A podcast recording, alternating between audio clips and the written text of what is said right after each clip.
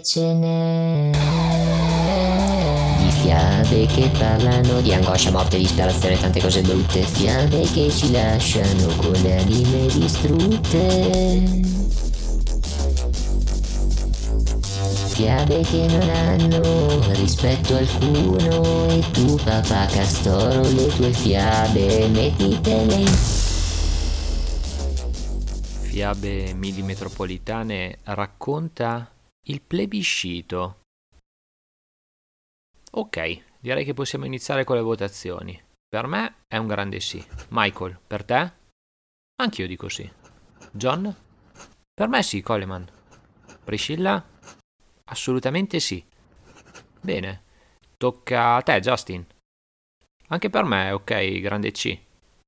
Ottimo. Quindi siamo a 5 sì. Susan? Dico anch'io sì, Coleman.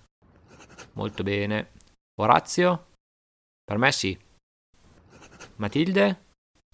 Sì, anche per me, anche per me sì. Ok, ok. Andrea, tu che ci dici? Io dico yes, Coleman. Eccezionale, Andre. Jimmy? Per me no, Coleman. All'improvviso il gelo entrò nella stanza. Coleman aveva capito, ma fece finta di no e ripeté la domanda. Puoi ripetere, Jimmy, per cortesia? Ho detto di no, Coleman. Per me no. Coleman appoggiò sul tavolo la cartelletta, iniziò a toccarsi la fronte con una mano e a picchiettare nervosamente la penna con l'altra. Poi disse Ancora questa storia, Jimmy. Ancora un altro rifiuto. L'ennesimo no. Per me no, Cole, te l'ho detto, n- non mi ha convinto. Non ti ha convinto, Jimmy. È un prodotto eccezionale. Ma cosa serve per convincerti? E noi altri cosa siamo, Jimmy? Eh? Siamo una massa di coglioni a cui va bene tutto? Eh? Lo sai che non voglio dire questo, Cole. E poi è una mia opinione, dovete rispettarla, come io rispetto la vostra. Susan provò ad intervenire per trovare una soluzione. Jimmy, pensaci bene, questa volta abbiamo davanti un grande prodotto, ma sei davvero sicuro del tuo no? Susan, ci ho pensato, non è che do giudizi a caso, per me no. Coleman stizzito annotò sulla cartelletta il giudizio negativo, dicendo sarcasticamente Allora segniamo un bel no del nostro signor no. Si levò un grande brusio nella stanza, ma venne presto interrotto dal rumore della porta che si apriva. Signori, avete trovato un verdetto? Era il dottor Colwhite, un distinto signore vestito di tutto punto. Sì, certo, rispose un po' titubante il portavoce del gruppo Coleman. Dottor Colwhite sarà contento di sapere che il suo prodotto ha avuto un risultato eccezionale. Ben 9 sì su 10. Gli occhi del dottore non esprimevano certo gioia per la notizia appena ascoltata. Nove su dieci, disse, con un tono di voce quasi sussurrato. Nove su dieci, continuava a ripetere. La sua espressione cambiò, così come il suo tono di voce, che diventò forte e austero.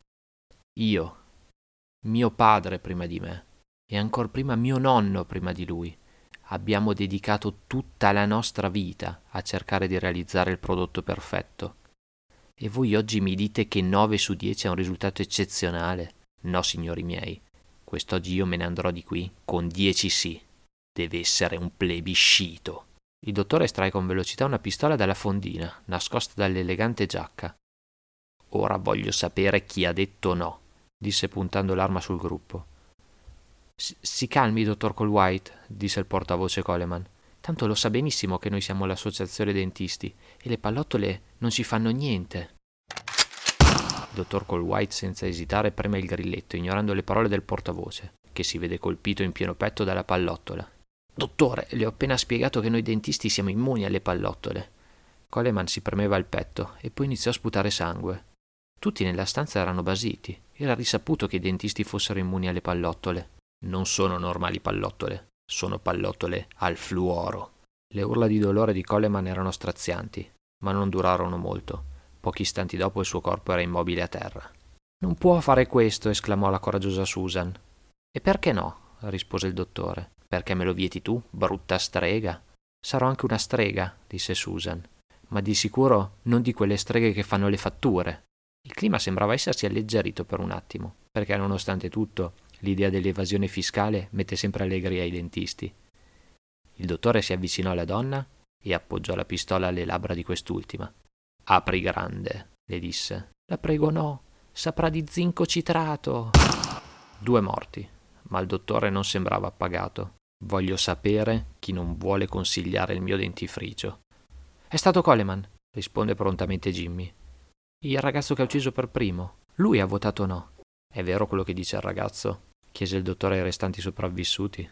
Sì, sì, sì, è vero, è vero, risposero spaventati questi ultimi. Priscilla invece prese coraggio e disse ad alta voce: No, non è vero. Coleman aveva votato sì al dentifricio. Sei tu, Jimmy, che dice sempre di no. Non hai mai consigliato nessun dentifricio e devi prenderti le tue responsabilità. I riflettori ora erano puntati su Jimmy.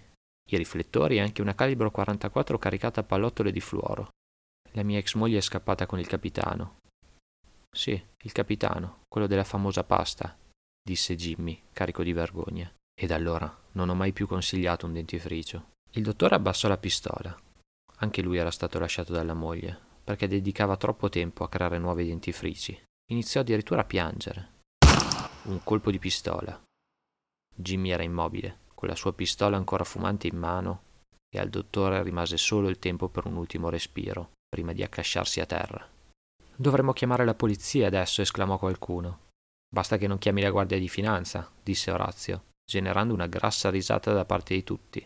Si sa che le battute sull'evasione fiscale mettono sempre di buon umore i dentisti. O forse era dovuto al fatto che una pallottola aveva forato la valvola di una bombola contenente gas esilarante usato per l'anestesia. La stanza si saturò di gas e il gruppetto morì, intossicato ma visibilmente divertito.